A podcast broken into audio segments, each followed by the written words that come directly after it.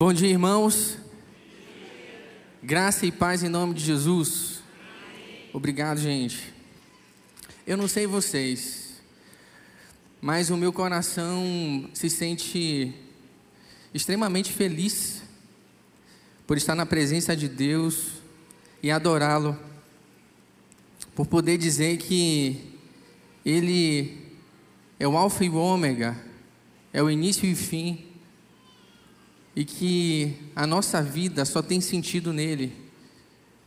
Você se sente feliz por isso? Louvado seja o nome do Senhor. Meus irmãos, a palavra que Deus colocou no meu coração para ministrar a igreja hoje é uma palavra que não é fácil de pregar e também ela não é fácil de se ouvir mas é uma palavra que é necessária ao nosso coração. O ano começou e muitos traz consigo expectativas de dias melhores. Muitos traz consigo a, a expectativa de esperança. Para muitos o ano novo traz consigo esperança. Mas para nós que somos cristãos, nós não colocamos a esperança, a nossa esperança, na simples mudança de calendário, na simples mudança de ano. Como cantamos, nós colocamos a nossa esperança em Cristo. E de Cristo nós extraímos sentido para a nossa vida. Como diz o Evangelho de João, que muito me marcou depois da exposição que fiz ano passado. O Evangelho de João diz: Nele está a vida. Nele está a vida, nele está a verdadeira vida espiritual, em Cristo está o sentido, em Cristo está o propósito de todas as coisas. Nesse ano, nesse novo ano, nós só encontraremos contentamento nele, em Cristo. Você só encontrará contentamento nele, no propósito dele e naquilo que ele separou de muito especial de muito específico para a sua vida. Mas, como já tivemos aqui o spoiler da nossa, do título da nossa mensagem, a tentação. Mas existe alguém que fará de tudo para que o nosso coração fique árido, para que o nosso coração fique incrédulo e seco. Alguém que fará de tudo para nos desviar do nosso propósito. Tal qual esse alguém fez com o Senhor Jesus, fará conosco também. E Ele fará isso por meio das suas tentações. Como cristãos, nós temos várias certezas para esse ano que se inicia. Mas aqui eu destaco hoje pela manhã é a certeza de que nós seremos tentados. Você será tentado nesse ano, nesse novo ano. Eu serei tentado nesse novo ano. Como diz 1 Coríntios, capítulo 10, verso 12. Aquele que pensa está de pé. Cuide-se que não caia. Eu convido você a abrir ou acessar a sua Bíblia no Evangelho de Marcos, no capítulo 1. Faremos a leitura dos versos 12 e 13. Amém? Vamos lá. Evangelho de Marcos, capítulo 1, versos 12 e 13. Todo mundo achou? Amém. Diz assim a palavra do nosso Deus. Logo após o Espírito o impeliu para o deserto. Impeliu quem? Jesus. E ali esteve 40 dias, sendo tentado por Satanás. Estavam com os animais, animais selvagens. Outra versão diz com as feras. E os anjos o serviam. Como ele é curtinho, eu vou ler de novo um pouquinho mais rápido. Logo após, o Espírito o impeliu para o deserto Ali esteve 40 dias sendo tentado por Satanás. Estavam com os animais selvagens e os anjos o serviam. Amém? Vamos orar. Vamos orar, ofertando esse tempo ao Senhor, rogando a graça dele sobre as nossas vidas, em nome de Jesus.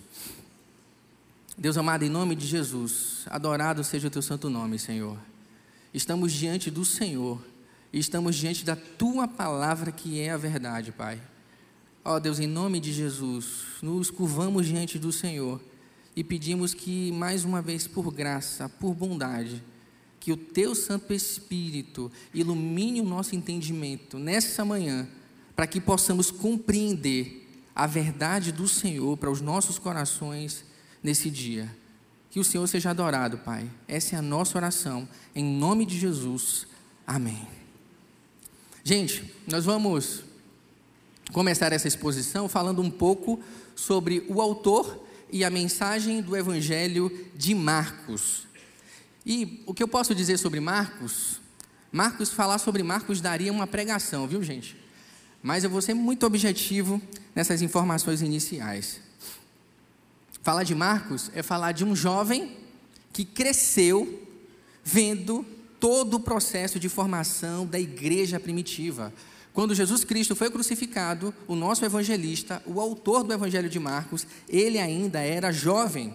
E Marcos morava em Jerusalém e a casa da sua mãe era um ponto de encontro da igreja. Olha que interessante, quando Pedro é liberto da prisão, vocês lembram desse episódio? Olha o que o texto diz. Ao se dar conta disso, de que estava solto, Pedro resolveu ir à casa de Maria, mãe de João, também chamado Marcos, onde muitas pessoas estavam congregadas e oravam. Então, o nosso evangelista, João Marcos, ele cresceu vendo toda essa movimentação da igreja na sua própria casa. E é interessante também dizer que João Marcos, pouco tempo depois, ele se tornaria missionário auxiliar de Paulo e de Barnabé. Só que essa experiência é um pouco traumática. Foi um pouco traumática para ele. Por quê? Porque ele ficou conhecido por ter abandonado Paulo e Barnabé na primeira viagem missionária. E esse fato gerou bastante desgaste no relacionamento de Paulo e Barnabé. E de alguma forma, João Marcos ele ficou com o seu currículo manchado por causa disso. Mas essa, essa fragilidade, a gente não sabe por que, que ele, ele voltou da viagem missionária, por que, que ele abandonou a viagem. Mas fato é que essa aparente fragilidade a se tornou uma espécie de marco da sua própria história. Porque dez anos depois, o apóstolo Paulo, ele escrevendo a Timóteo, ele diz: Traga-me João Marcos, porque ele é muito útil para mim. Traga-me João Marcos, porque ele é muito importante para mim. Aí daí já dá para a gente extrair uma pequena lição. Tenhamos paciência com os jovens. Tenhamos paciência com os jovens na fé. Tenhamos paciência com os novos da fé. Tenhamos paciência com as fragilidades uns dos outros. Porque o nosso papel, ou o papel daqueles que são mais experientes que os mais jovens, é discipular, é treinar. E por vezes nós entramos num conflito de gerações exatamente porque aqueles que são mais maduros não entenderam o seu papel, que é o papel de discipular aqueles que são mais jovens. E também nós precisamos cuidar dos mais jovens, por quê? Porque é o correto a fazer, porque é bíblico, mas também porque esses mais jovens no futuro podem ser aqueles que irão nos socorrer, como foi o caso de Timóteo, né, ou melhor, o caso de João Marcos, como está escrito em Timóteo, socorrendo a Paulo. Então é importante que a gente grave, guarde essa preciosa verdade em nosso coração. E ninguém imaginaria que aquele jovem que abandonou a primeira viagem missionária se tornaria um dos autores, ou melhor, o autor de um dos evangelhos mais importantes para a tradição cristã. Então tenhamos sabedoria no cuidado com aqueles que são mais jovens.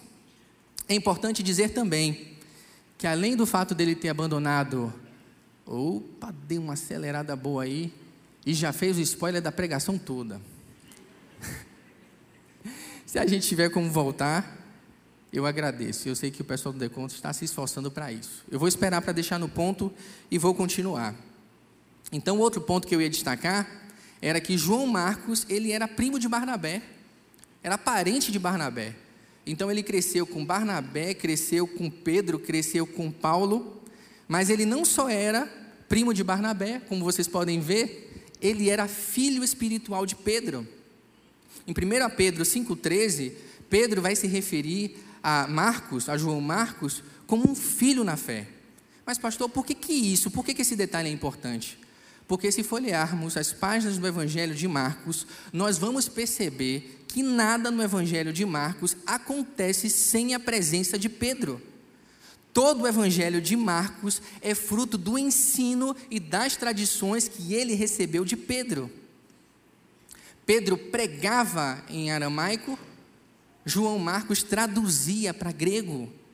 Papias, que foi um dos pais da igreja, discípulo de João, ele vai dizer que Marcos, ele foi o tradutor de Pedro, ele foi o secretário de Pedro. Então, por esse motivo, alguns vão chamar o evangelho de Marcos do Evangelho segundo Pedro.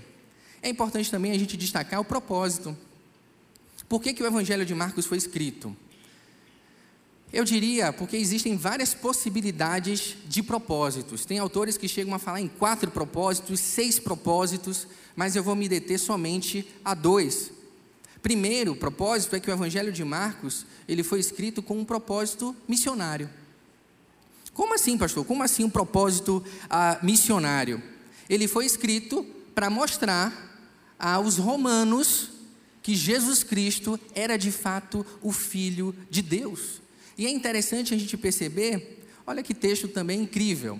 Imaginem o Evangelho de Marcos. Marcos tinha dois nomes: um nome ah, judaico, um nome hebreu e um nome romano.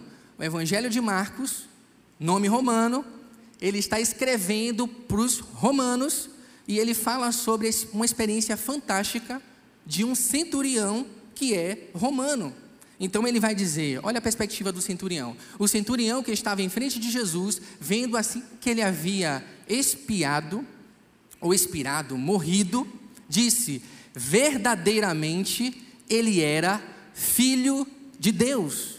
Então, quando o João Marcos escreve, ele escreve com o propósito de que os romanos, ao lerem um relato do seu evangelho, recebessem a Cristo Jesus como Senhor e Salvador, como Filho de Deus. E nós não podemos esquecer também que ele escreveu, escreveu com o propósito de fortalecer a igreja perseguida.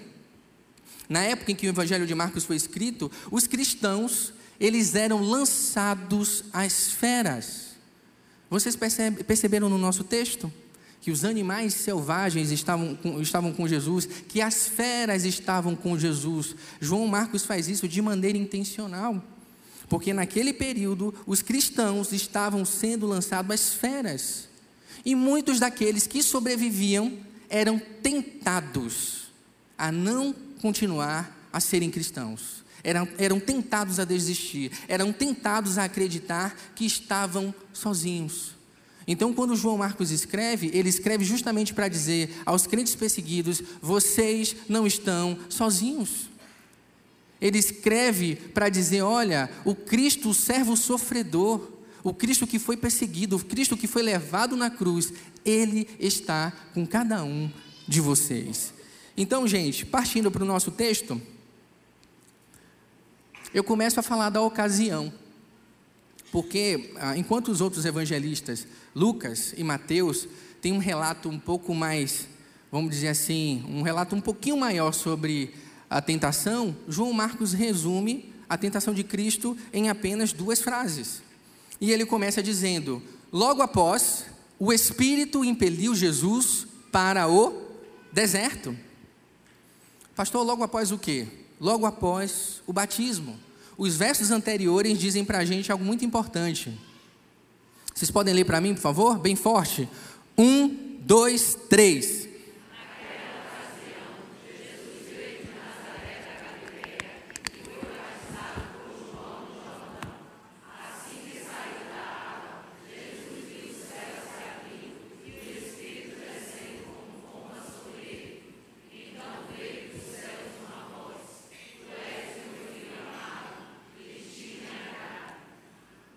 Olha, gente, o batismo de Jesus, ou esse relato do batismo, ele traz algo, uma verdade muito especial. Pastor, que verdade é essa? Eu vou mostrar para vocês e explicar para vocês. Deus em Cristo está fazendo do homem uma nova criação. Eu já falei coisa semelhante na exposição de João. Mas perceba que interessante, o nosso evangelista Marcos, ele traça um paralelo entre a criação e o batismo de Jesus, entre o livro de Gênesis e o batismo de Jesus. Em Gênesis nós vamos perceber no princípio, Deus criou os céus e a terra, e a terra era sem forma e vazia, e o Espírito pairava sobre a face das águas. E a voz de Deus, Deus falou e tudo foi criado. A humanidade foi criada, a história foi iniciada. A criação foi feita por meio da palavra. E aqui no Evangelho de Marcos nós temos o Espírito, nós temos a água, e temos a voz de Deus falando e iniciando, mostrando ao homem a, a, verdadeira humanidade, uma nova humanidade. E aqui nós temos o, o paradigma, o padrão da criação e da nova criação. Segundo os Coríntios 5,17 diz: se alguém está em Cristo, nova criatura é, e as coisas velhas já passaram, e eis que tudo se fez novo. Nós temos aqui o paradigma da criação e da nova criação. Nós somos novas criaturas em Cristo Jesus. No ano passado, a nossa igreja, por graça e bondade de Deus, nós batizamos 140 pessoas. 140 pessoas se batizaram em nossa igreja. E o batismo, ele é a nossa profissão pública de fé. É a nossa confissão pública de que morremos para o mundo e de que nascemos para Deus, para Cristo. O batismo, ele é símbolo dessa nova criação. O batismo diz que você e eu, nós somos novas criaturas em Cristo Jesus. Isso é fantástico. Agora percebam que coisa muito importante, muito interessante. Depois da criação do homem, o homem é criado, a história é iniciada, e o homem, rapidamente, no capítulo 3 do livro de Gênesis, ele se encontra num jardim. E o que é que acontece com esse homem? Ele é tentado. Ele é tentado. Nós vamos perceber também que depois do batismo de Jesus, logo após o que? Logo após o batismo de Jesus, o que foi que aconteceu com ele? Jesus foi tentado. Pensem comigo. Algum, existe aqui algum dos 140 irmãos que se batizaram no ano passado? Estão aqui? Alguém que se batizou no ano passado? Meu irmão, o que a dinâmica bíblica nos ensina é que vocês serão tentados. E talvez aqueles que pensem, pastor, eu não me batizei no ano passado, e aí? Vai ser tentado também. Você não vai escapar disso. Porque a tentação, a nossa tentação, o período de tentação durará até o dia da nossa morte. Logo após o batismo, então, nós temos a convicção de que aquilo que nos espera é a tentação. No batismo de Jesus, a voz que vem do céu, a voz que diz: Eis o meu filho amado em quem tem uma alegria, eis o meu filho amado em que me comprazo, eis o meu filho amado em que minha alma se alegra. Essa voz valida a identidade de Jesus de filho. Guarde essa palavra, guarde essa, essa expressão, filho, filho de Deus. Jesus, ele é o filho amado de Deus. E nós também. Nós também somos filhos amados de Deus o Evangelho de João vai dizer: e aos que creram, aos que creram, nós que cremos, deu-lhes o poder de serem feitos filhos de Deus, a saber, todos os que creem em seu nome, aqueles que acreditam. Mas, meus irmãos, essa verdade acerca da nossa filiação, ela será testada. Satanás estará pronto para tentar, ou melhor, ele estará pronto para nos tentar, para saber se de fato você é filho de Deus. O texto continua dizendo que o Espírito, logo após, o Espírito impeliu Jesus ao deserto. E é importante a gente, a gente perceber e a gente questionar, mas por quê? Por que, que o Espírito Santo de Deus impeliu, conduziu Jesus ao deserto? Ele conduziu Jesus ao deserto porque Jesus Cristo, ele precisava destronar o poder das trevas.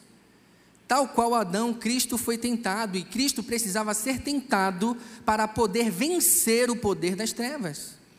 Jesus precisava triunfar onde o primeiro homem, onde Adão fracassou. E se Cristo não tivesse vencido o poder das trevas, Cristo não estaria habilitado a ser o nosso Salvador. Então, quando Cristo nos salvou, Ele nos salvou da escravidão do pecado, e Cristo também nos salvou, nos libertou do poder tirânico das trevas. Jesus, Ele é o novo Adão. Jesus, ele é o último Adão. Jesus é o cabeça de uma nova raça. Se nós somos novas criaturas, se nós somos novas, nova criação, nós somos por causa de Cristo. E esse privilégio nós adquirimos por causa do sacrifício dele, da vida dele.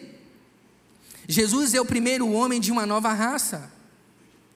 Não daqueles que fazem a própria vontade, não daqueles que vivem em rebelião contra Deus e em autonomia, mas daqueles que se submetem à vontade do Pai. Ele é cabeça de uma nova raça, cabeça daqueles que se permitem ser guiados pelo Espírito Santo de Deus. Porque Jesus precisava ser testado para destronar o poder das trevas. O Espírito Santo de Deus leva Jesus ao deserto para vencer. O diabo ele tenta, mas o Senhor, Deus, ele nos prova. E o texto continua dizendo que o Espírito Santo, ele impele Jesus ao deserto, quase que eu mostro ali antes da hora. O Espírito Santo, ele impele Jesus ao deserto. E o verbo impelir, aqui no texto de Marcos, ele é um verbo muito forte. Ele é um verbo que é utilizado para algumas traduções de quando Jesus ele expulsou demônios. Mas pastor, por que será que esse, essa mesma expressão é empregada aqui? É verdade, o verbo impelir é um verbo muito forte, que serve para nos mostrar que, como filhos de Deus, nós não estamos no controle. Nós devemos ser controlados, nós devemos ser guiados, nós devemos ser conduzidos pelo Espírito Santo.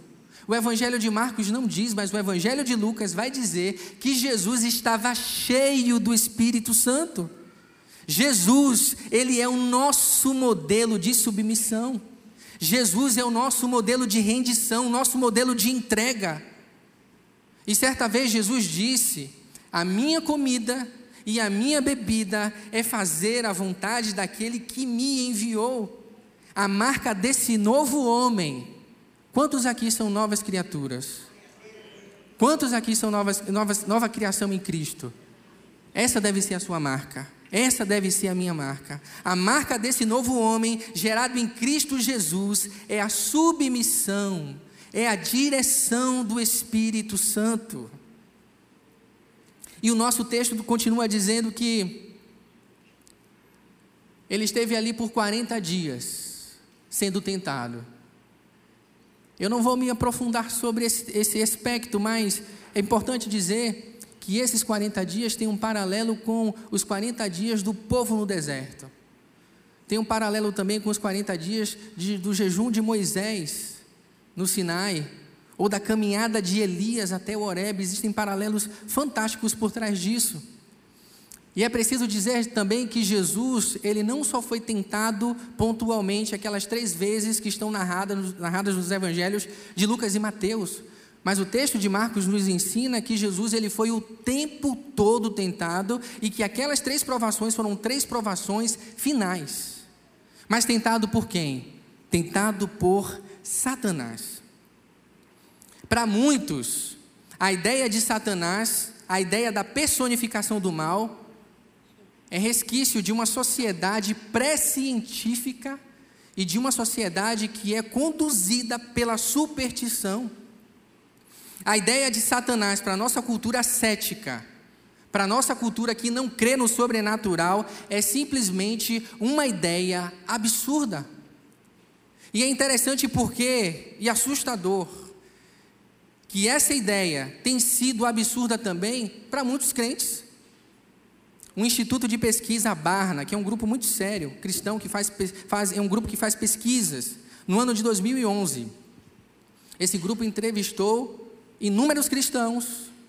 Eu não consegui descobrir a, a pesquisa exatamente e achar lá a quantidade de cristãos. Mas fato é que metade dos cristãos que foram entrevistados, eles não acreditavam na figura, na pessoa de Satanás. Mas para as Escrituras, não. Para as Escrituras, Satanás é uma figura, é uma pessoa real. Satanás, para as Escrituras, não é um ser mítico e lendário. Satanás não é uma simples ideia subjetiva. Satanás também não é uma energia negativa. A Bíblia diz que ele é um anjo caído, um ser maligno, perverso, assassino, ladrão, mentiroso que ele é a antiga serpente do Éden, o Deus desse século, o príncipe da potestade do ar, e o espírito que opera nos filhos da desobediência. E esse mesmo espírito maligno que tentou Adão no Éden, foi o mesmo espírito maligno que tentou Jesus no deserto.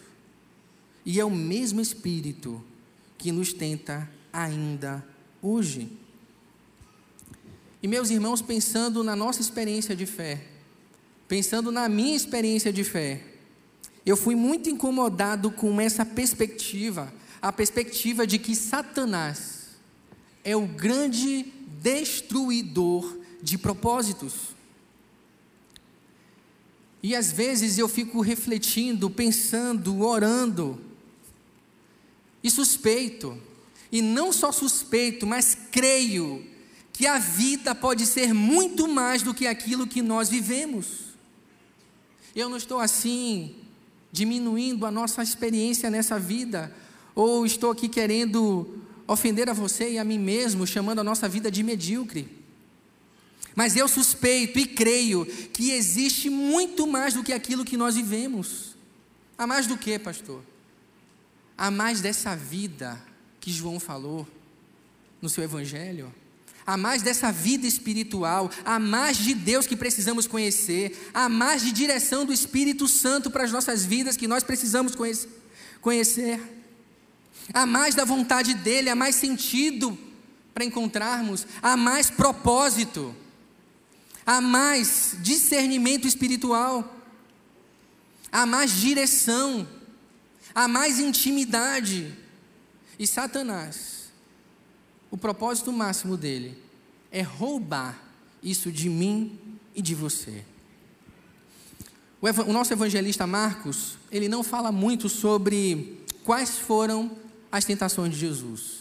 Mas nós sabemos quais foram as tentações de Jesus, algumas delas através do relato de Lucas e através do relato de Mateus. E Satanás fala sobre tenta Jesus se tu és filho de Deus, transforma essas pedras em pães. Se tu és filho de Deus, lança-te daqui abaixo. Jesus estava no pináculo do templo. E depois ele diz: Tudo isto te darei, se prostrado me adorares. Essas foram as três tentações. Mas duas coisas importantíssimas permeiam a essência dessas tentações.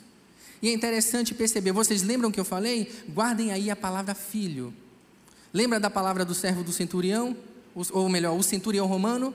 Que Jesus era verdadeiramente esse homem, é filho de Deus. Lembram-se da voz do batismo? Eis o meu filho amado em quem tenho prazer. E Satanás, ele vai justamente questionar a filiação de Jesus. Se tu és filho de Deus, então transforme essas pedras em pães. Se tu és filho de Deus, lança-te daqui abaixo. E é interessante lembrarmos, salvo engano, Marcos 15, 39, alguma coisa assim. Lá no alto da cruz, o Senhor Jesus, no momento de maior agonia, no seu momento de maior dor, no seu momento de maior sofrimento, o texto vai dizer que aqueles que estavam naquele cenário, os transeuntes, os soldados romanos, e suspeito que até o ladrão da cruz, todos eles vão dizer: salva-te a ti mesmo. Mas suspeito que uma voz da multidão diz assim: o texto está lá.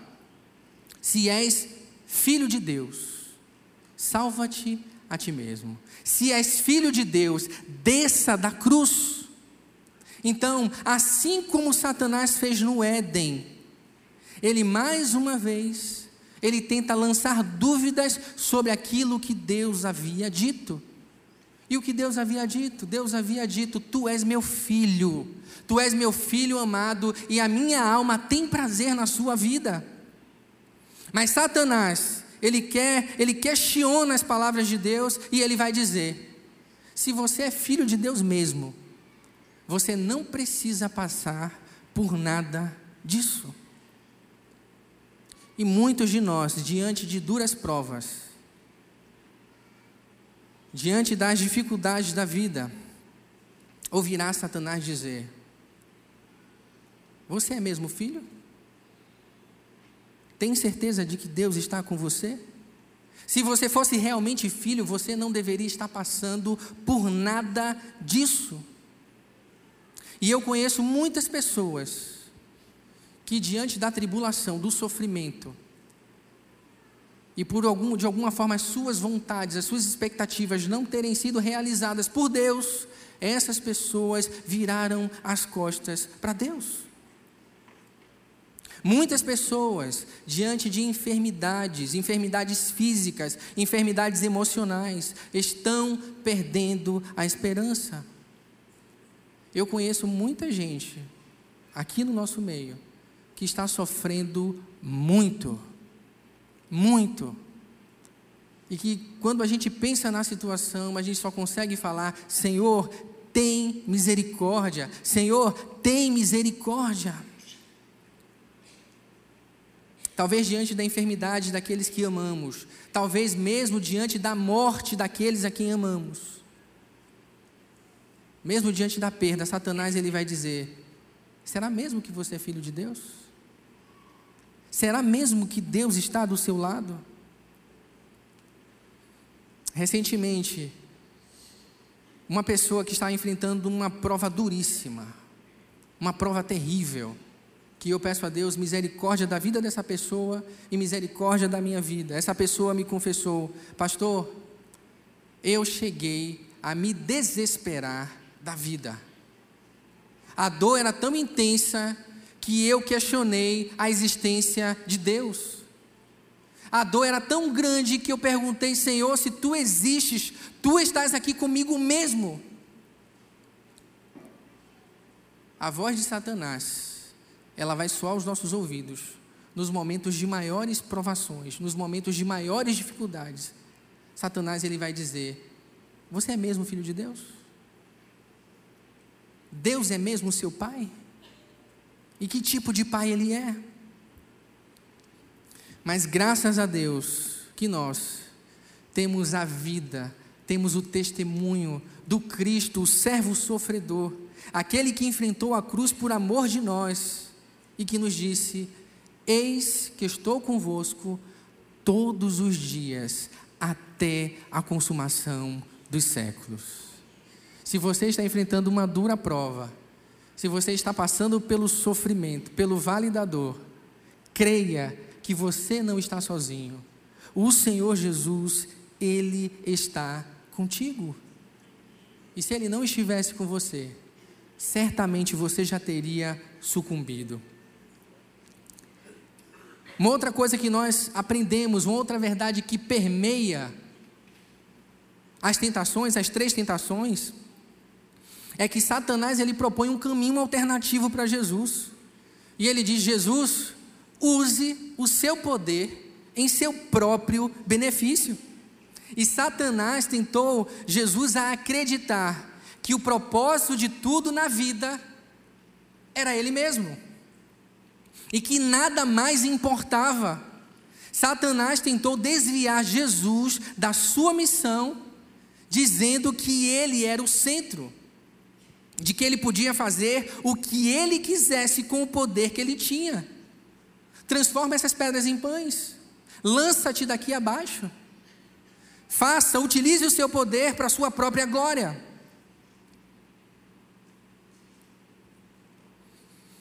Por isso, meus irmãos, desconfiemos todas as vezes que um propósito, ou melhor, desconfie de qualquer propósito de Deus para a sua vida, no qual você seja o centro. O propósito de Deus para as nossas vidas geralmente está associado ao serviço a outras pessoas. O filho do homem veio para servir. Por que, que conosco tem que ser diferente? O nosso propósito está relacionado com a glória de Deus e com o benefício de outras pessoas. Às vezes Deus coloca dons à nossa disposição, dons, e Deus nos dá também recursos em nossas mãos para servir. Mas coisas boas dons, recursos, possibilidades, coisas boas, mas Satanás nos tenta a utilizarmos tudo isso para o nosso próprio benefício, para a nossa própria glória, para a nossa própria, para a nossa própria imagem, para o nosso próprio ego, para o nosso próprio sucesso. Meus irmãos, teremos tentações no dia da dor, e teremos tentações no dia da vitória. Que sejamos vigilantes, vigiai e orai, para que não caiais nas ciladas, nas tentações, nas armadilhas de Satanás, o nosso adversário. E uma outra verdade nós aprendemos aqui, meus irmãos, é que essa é a essência da verdadeira batalha espiritual que nós enfrentamos. Muito tem se falado de batalha espiritual, mas a perspectiva bíblica da batalha espiritual é essa. É a batalha espiritual, é a batalha por sua mente, é a batalha por sua fé. Isso me faz lembrar das palavras do Dr. John Stott, ele falando sobre a experiência de Pedro, dizendo que Satanás chamou, é, é, falou com Jesus, pediu autorização para peneirar Pedro. E imagine aquela peneira gigantesca. Peneirar significa passar pela peneira. Então o que Satanás estava dizendo, olha, Satanás queria pegar a figura de Pedro e prensar numa peneira. Pense em todos os furinhos daquela peneira. Satanás queria prensar Pedro naquela peneira.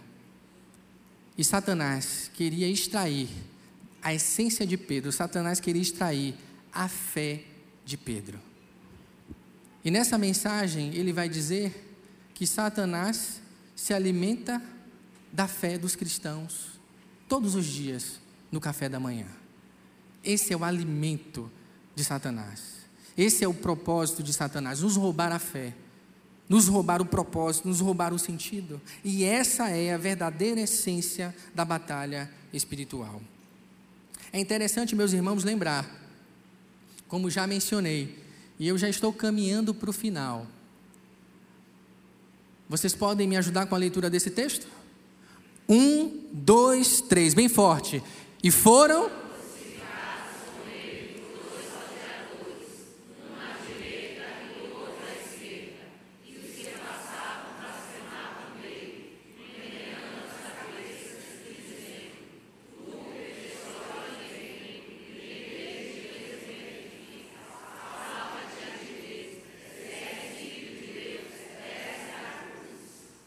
Gente, olha que fantástico.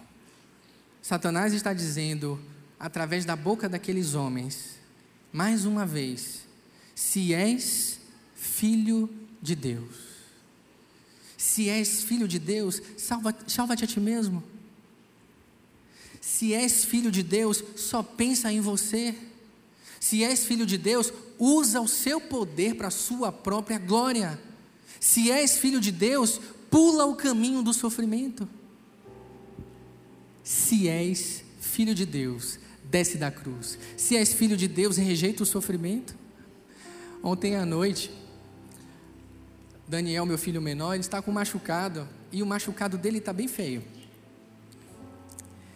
E Luciana, minha esposa, levou ele ao médico, o médico deu as orientações direitinho, está passando uma pomadinha, aquela pomada que explode aquelas coisas terríveis que saem de dentro, né? Enfim, e eu sei que chegou um momento que a cabecinha dele estava com aquela pontinha, aquele negocinho saindo assim. Eu peço até que orem por eles, que parece uma coisa simples, mas carece das, das nossas orações e atenção. Aí Luciana, com instinto de mãe, eu não sei como é que era a sua mãe, mas a minha está aqui. E a minha mãe era das, daquelas bem bravas, assim, sabe? Que não aguentava ver nada assim, que ela espremia, apertava. É, os irmãos balançaram na cabeça. Foi assim na minha casa. E Luciana, ela viu aquele negocinho na cabeça de Daniel. Obviamente que ela, com as mãos higienizadas, cumpriu todo o protocolo, me chamou e ela apertou a cabeça de Daniel. E saiu aquelas coisinhas, né? Terríveis da cabecinha dele. E aí, eu sei que Daniel falou assim: Mamãe, como você pôde fazer isso comigo? Mamãe, ele usou, às vezes eles usam expressões que a gente nem imagina, mas ele usou uma expressão que envolvia sofrimento. Tipo assim, mamãe, como é que você pode me fazer sofrer? E aquilo me me saltou os ouvidos. Ele não entendia que o pai e a mãe que ama às vezes permite o sofrimento. Que o pai e a mãe que ama, às vezes permite a dor. E Satanás tenta questionar, ele questiona a nossa filiação de Deus, dizendo assim: você não pode sofrer isso. Se você é filho de Deus, você não pode passar por isso. Mas Jesus, ele ali mesmo sofrendo do alto da cruz, tendo todas as possibilidades de salvar a si mesmo, ele permanece em obediência ao propósito do seu Pai. E gente, esse texto aqui me emocionou muito de manhã. Eu lendo esse texto aqui, eu fui muito tocado por ele, porque o texto continua dizendo: olha, e da mesma maneira também os príncipes dos, os príncipes dos sacerdotes, como os escribas, escribas e anciãos, e fariseus, escarnecendo, diziam: salvou os outros e a si mesmo não pode salvar-se. Se és rei de Israel, desça agora da cruz e quereremos nele. Confiou em Deus, livre-o agora, se o ama. E olha o que o nosso mestre havia dito. Porque disse: Sou filho de Deus sou filho de Deus. O nosso mestre, até o último momento, ele acreditava na voz, na voz do seu batismo, que dizia: Eis o meu filho amado, em quem tenho prazer. O diabo tentava dizer: Você não é filho, salva-te a ti mesmo. E Jesus guardava no seu coração a palavra do seu pai, dizendo: Eu sou filho, eu sou filho de Deus. E eu não só sou filho, mas eu sou filho amado de Deus. E o coração do meu pai tem prazer na obediência, na minha obediência. E foi por causa da obediência dele que nós fomos salvos. Foi por causa do amor dele por nós que fomos salvos e por isso ele pode ser o nosso mediador. Porque ele venceu o poder das trevas. Ele não fez a sua própria vontade, mas ele fez a vontade do seu Pai. E é por isso que nós podemos depositar a nossa confiança nele. O livro de Hebreus fala que Jesus em tudo foi tentado, mas ele venceu. Ele venceu Satanás, ele venceu o maligno. E a semelhança do nosso Senhor e Mestre, do nosso Senhor e Salvador, guiados pelo Espírito Santo de Deus, pelo mesmo Espírito, nós podemos vencer as tentações. Você pode dizer amém? Glórias a Deus pelo sacrifício de Cristo na cruz por cada um de nós. E foi exatamente isso que o nosso mestre sofreu. E foi exatamente isso que o nosso mestre passou. Até o finalzinho da sua vida, ele foi tentado, ele foi pressionado, mas ele reconhecia a voz do seu pai. E para a gente finalizar, e eu não pretendo demorar, eu quero dizer para você que na lógica do reino, quem perde, ganha. Na lógica do reino, só é possível salvar a nossa vida perdendo. Só é possível salvar a nossa vida entregando a nossa vida para Ele. E eu me lembro, eu não sei como é que está o nosso tempo, ainda tem um tempinho? Eu me lembro da experiência, eu vi no jornal, depois vi na, na internet, um homem, salvo engano, em, salvo engano, em São Bernardo do Campo, durante uma enchente. A enchente, ele foi atravessar a rua e de repente ele foi tomado pela correnteza e ele não achou que a correnteza ia levar ele, e a correnteza foi levando, ele estava com a bicicleta na mão e ele foi perdendo né, o controle e a, e a multidão gritava: solta a bicicleta. Solta a bicicleta, umas três ou quatro vezes, solta a bicicleta. E aquele homem não soltava a bicicleta. E ele foi tragado pelas águas. E você vê muita gente julgando. Perdeu a vida por causa de uma bicicleta. Muitos comentários insensíveis e desrespeitosos aquele homem que morreu e também a sua família. Mas se nós traçarmos um paralelo com as nossas vidas da perspectiva espiritual, Deus está dizendo: solta a bicicleta. Solta a bicicleta. E a gente quer estar no controle, Deus está dizendo: solta a bicicleta. Se você não, não mudar de direção, não permitir que eu controle a sua vida, você vai morrer. É isso que vai acontecer solta a bicicleta. E a gente está preocupado com a nossa própria vontade, com a nossa imagem, com o nosso êxito, com as nossas conquistas. A gente só olha para o nosso sofrimento, para o nosso umbigo, porque só a gente sofre e o outro não sofre. E o Senhor está dizendo: solta a bicicleta, me entrega a sua vida, entrega o controle total da sua vida nas minhas mãos. Deixa eu te fazer uma pergunta. Se o Senhor aparecesse a você, hipoteticamente falando, nós não precisamos de mais revelação nenhuma porque temos a palavra de Deus. Se o Senhor aparecesse a você e dissesse: Olha, esse é o plano que eu tenho para a sua vida, mas esse plano inclui sofrimento. O que é que você diria para o seu Senhor? Você diria sim, eu aceito? Ou você diria, Senhor, eu estou fora, Senhor. Sofrimento, estou fora, Senhor.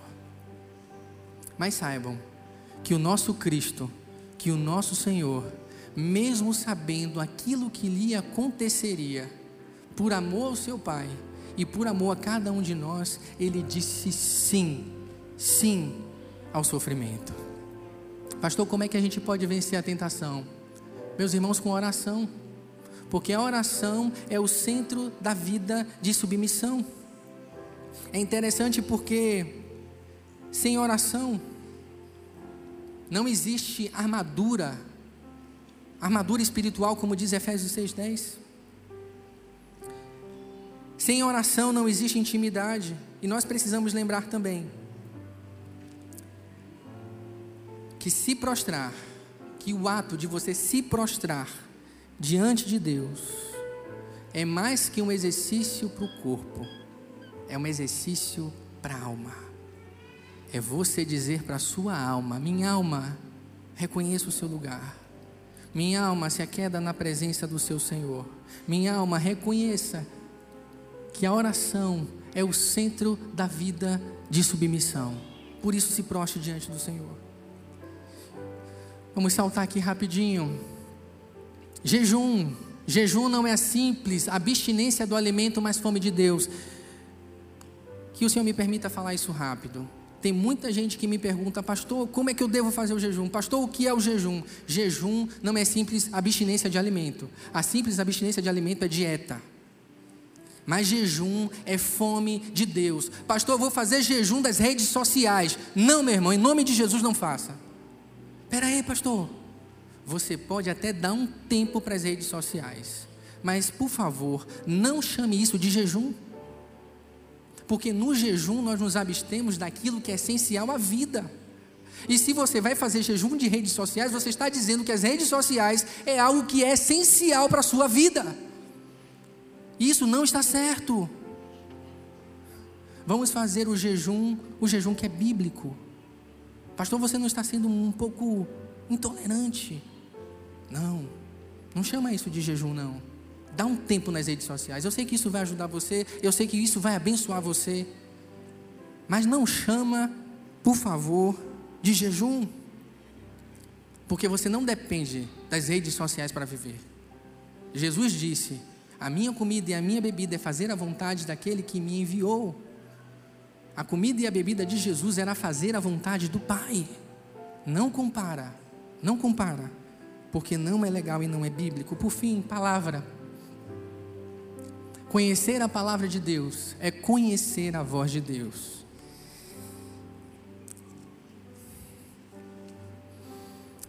E eu, eu fiquei pensando na voz de Deus como a voz do Pai.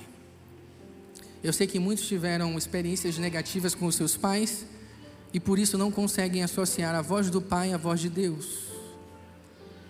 Mas pense na voz do Pai como alguém que você ama.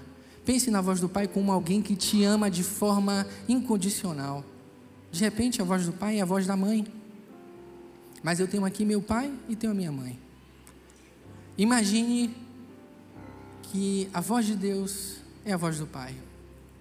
Não importa para qual lugar eu vá nesse mundo, a voz do meu Pai sempre será a voz do meu Pai.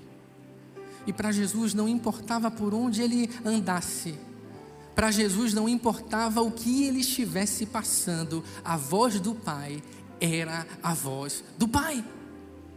E nós precisamos conhecer a palavra de Deus. Porque quando eu conheço a palavra de Deus, eu conheço o Deus que adoro. Quando eu conheço a palavra de Deus, eu conheço o propósito pelo qual existo. Quando eu leio a palavra de Deus, eu conheço o que Deus está fazendo na história. Quando eu leio a palavra de Deus, eu sou convidado a participar disso. E quando a gente não conhece a voz do Pai, a gente ouve a voz de Satanás questionando a gente se a gente é filho e a gente cede. Jesus venceu uma tentação porque Jesus, ele conhecia a voz do seu Pai. Que Deus te abençoe. Que Deus renove as suas esperanças, que Deus ele enche o seu coração da certeza de que você é filho. E que o Senhor te abençoe grandemente em nome de Jesus. Nós vamos ficar de pé e nós vamos adorar o nosso Deus.